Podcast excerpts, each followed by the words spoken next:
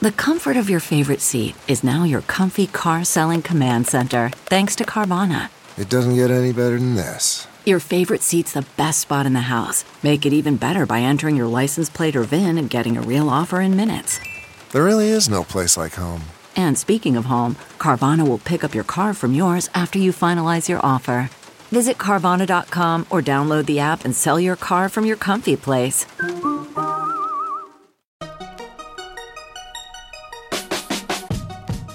Welcome to the Techmeme Ride Home for Tuesday, May 22nd, 2018. Today, another chip flaw is found. Privacy activists turn their attention to Amazon. ZTE might be saved by the Trump administration. Zuckerberg's European sojourn is a damp squib. And now you can mute annoying people on Instagram. Here's what you missed today in the world of tech.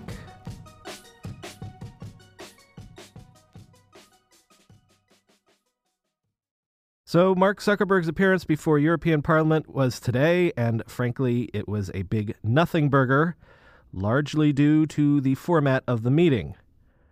Roundtable style, EU legislators spent the first hour of the event taking turns posing questions, but Zuckerberg was only required to answer them once everyone was done. So, with just a half an hour of the schedule remaining, he was essentially able to cherry pick the questions he wanted to answer. And frankly, the answers were the same he has given over and over again since the Cambridge Analytica scandal broke. Some of the legislators seemed to be upset that their questions weren't answered. Quote, I asked you six yes or no questions and got not a single answer. And of course, well, you asked for this format for a reason, end quote. That was what one member of parliament shouted at Zuckerberg. Well, I guess we know why Zuckerberg agreed to make this appearance, but not go before British Parliament, where in theory, questioning would have been a little more contentious. And frankly, EU legislators, the fact that you made the U.S. Congress look like downright hard boiled district attorneys in comparison is really saying something. Given the fact that Mark Zuckerberg is in Europe not for vacation but because of the Cambridge Analytica scandal, I thought that Will Oremus had a opinion piece up in Slate that made an interesting point. I think it's summed up by his tweet about the piece. Quote, Facebook handed data to shady third parties about your Facebook likes and profiles. It stopped in 2015.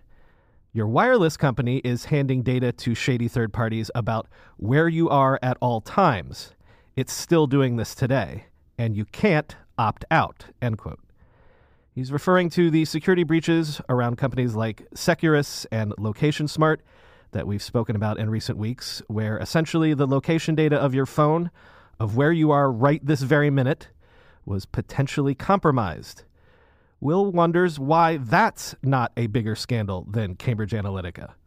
Quoting from the piece, you might think that the major wireless carriers would be facing intense pressure to account for their lax handling of consumers' data. You might think the story would be all over the newspaper's front pages and cable news. You might think their CEOs would be hounded by the media as Facebook's Mark Zuckerberg was after the Cambridge Analytica story broke. You might think they'd be dragooned into testifying before Congress. End quote. So far, there's been none of that. So far. In all of these privacy and data controversies and scandals, Amazon has remained aloof. Jeff Bezos has even commented publicly about how he enjoys having a business model that doesn't involve whoring out his customers' information and data. Well, Amazon might not be above the fray any longer. Civil rights groups are increasingly voicing concerns about facial recognition technology that Amazon sells called Rekognition. That's Rekognition with a K. According to Freedom of Information requests, Amazon has been selling Rekognition to law enforcement agencies in Oregon and Orlando. Rekognition falls under the Amazon Web Services wing, and the technology is apparently used by places like amusement parks to sift through surveillance footage to find lost children, say. Amazon introduced Rekognition in 2016, and it uses pattern recognition and artificial intelligence to scan images for matches. But civil liberties groups are concerned that by selling to law enforcement, Amazon's Rekognition technology would enable police state surveillance tactics. A group of civil rights organizations today released a letter which said, quote, "We demand that Amazon stop powering a government surveillance infrastructure that poses a grave threat to customers and communities across the country. End quote. Amazon spokeswoman Nina Lindsay told the Washington Post in response, quote, Amazon requires that customers comply with the law and be responsible when they use AWS services. When we find that AWS services are being abused by a customer, we suspend that customer's right to use our services. End quote. Does it feel like these stories about hacks, exploits, and security leaks never end? Late yesterday, Microsoft and Google jointly disclosed a new security flaw that it says is similar to the Meltdown and Spectre flaws that were disclosed earlier this year. So, again, these flaws are in the chips themselves. This time, however, Intel says it has a patch ready to go. The problem is, like last time, the fix that it has prepared has the potential to slightly slow down CPU performance. If enabled, we've observed a performance impact of approximately 2 to 8% based on overall scores for benchmarks like Sysmark, 2014 SE, and Spec integer rate on Client 1 and Server 2 test systems. That was Leslie Culbertson, Intel's security chief. As The Verge put it, quote, End users and particularly system administrators will have to pick between security or optimal performance.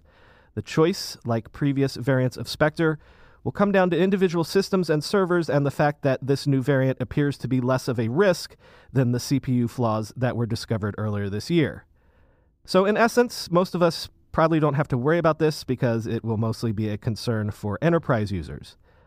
Long term, Intel is redesigning its processors to prevent the sort of flaws like Spectre and this new flaw, which is being called Variant 4. Intel's next generation Xeon processors will have new built in hardware protections. Like the previous issues, this new vulnerability has to do with something called speculative execution, which is a core feature of modern computing architecture. What is speculative execution, you might ask? It has to do with how your CPU executes commands ahead of time to make your computer feel like it's faster. The best that I've seen this summed up for laypeople was on Twitter by Scott Hanselman. Hat tip to Owen Williams for turning me on to this. Imagine a husband and wife having a conversation. The husband says, You know how we finish each other's Sandwiches? The wife interjects. The husband replies, No, sentences. But you guessed sandwiches, and it was in your mind for an instant. And it was a password, and someone stole it while it was there, fleeting.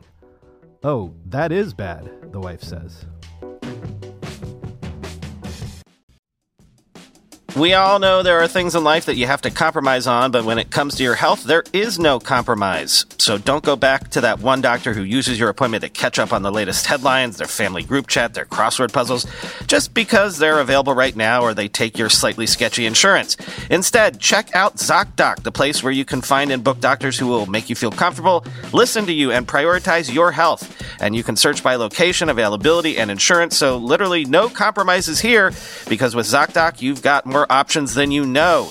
ZocDoc is a free app and website where you can search and compare highly rated in network doctors near you and instantly book appointments with them online. Once you find the doc you want, you can book them immediately, no more waiting awkwardly on hold with a receptionist. And these docs all have verified reviews from actual real patients. We're talking about booking appointments with tens of thousands of top rated, patient reviewed, credible doctors and specialists. I have personally used ZocDoc to find a podiatrist when I needed one for the first time ever in my life. Go to ZocDoc.com slash TechMeme and download the ZocDoc app for free. Then find and book a top rated doctor today. That's Z-O-C-D-O-C dot com slash TechMeme. ZocDoc.com slash TechMeme. When you go through airport security, there's one line where the TSA agent checks your ID and another line where a machine scans your bag. The same thing happens in enterprise security, but instead of passengers and luggage, it's end users and their devices. These days, most companies are pretty good at the first part of the equation where they check user identity, but user devices can roll right through authentication without getting inspected at all. In fact, 47% of companies allow unmanaged, untrusted devices to access their data.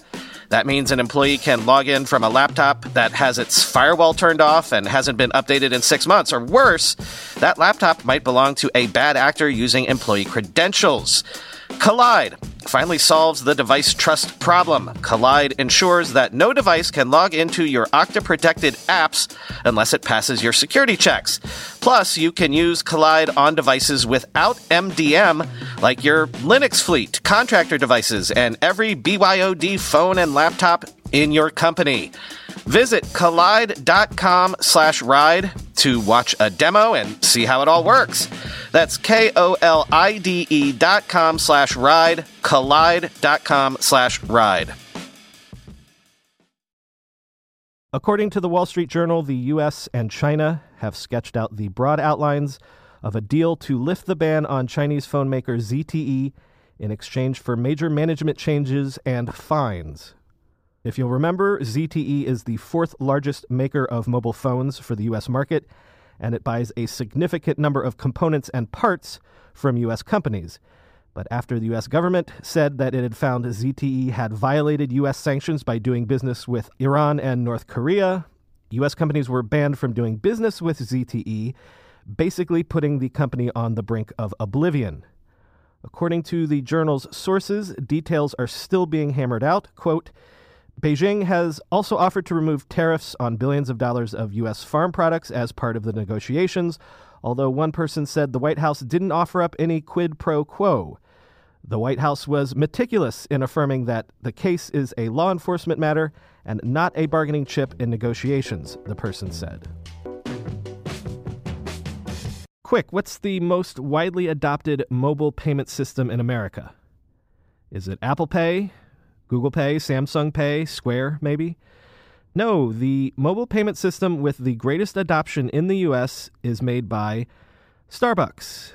Starbucks' mobile pay service, which launched all the way back in 2011, has 23.4 million users in the US, according to a new report by eMarketer. Apple Pay is close behind with 22 million users.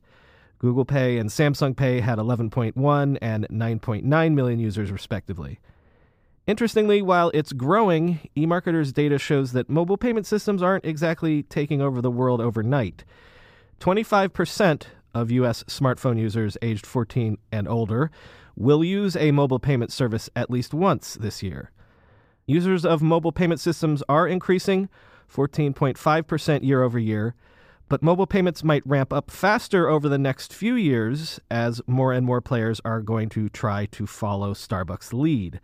According to eMarketer analyst Cindy Liu, retailers are increasingly creating their own payment apps which allow them to capture valuable data about their users.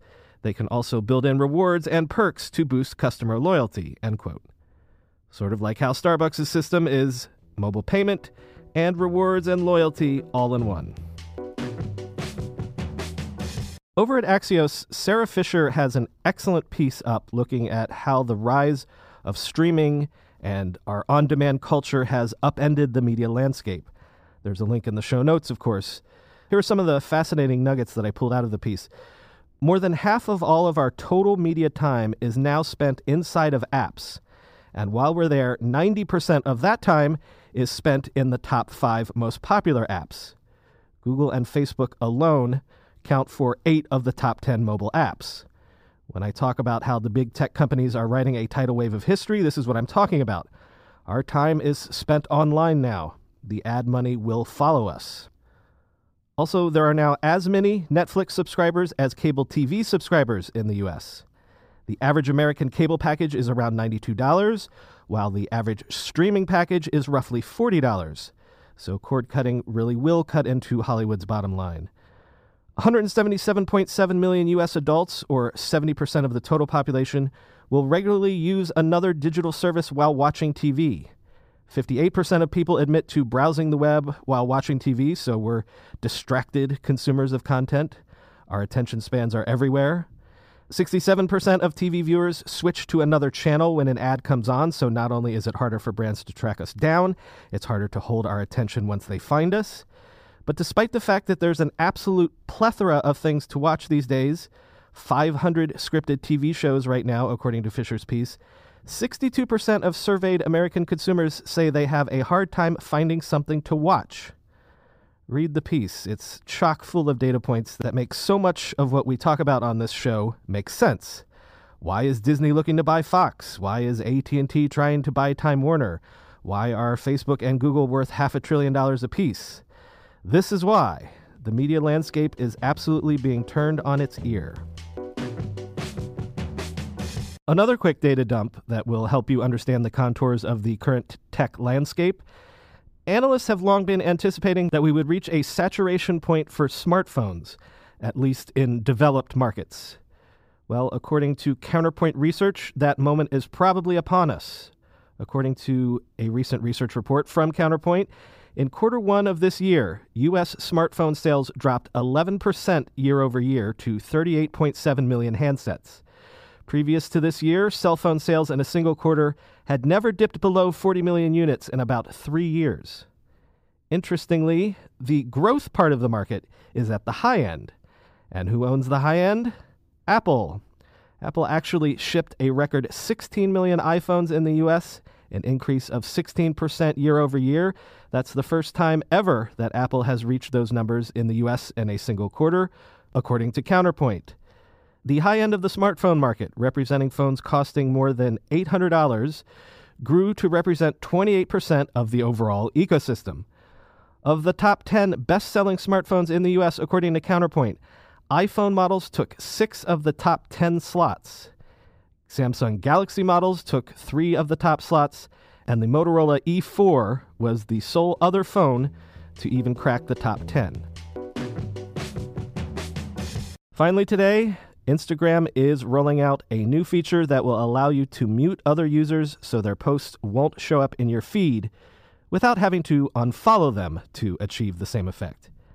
You might know that it's been possible to mute someone's stories by tapping and holding on their profile icon, but now you can mute their photos as well. Instagram users have long asked for a mute button similar to what Twitter has, and of course, Facebook allows you to unfollow without unfriending. This new mute feature is only now rolling out, so you might not see it yet, but when it does show up in your app, all you have to do is tap the three dots on the top right hand side of someone's photo and under Report or Unfollow, you'll now see a mute option and be given the choice of just muting posts or muting posts and stories. The muted user won't be notified that you've shushed them, and you'll still be able to receive DMs from them. So you'll be able to get peace of mind in your Instagram feed without having to worry about burning any actual personal bridges. That's all for today, everybody. I've been your host, Brian McCullough. Follow me on Twitter at BrianMCC. Thanks, as always, for listening.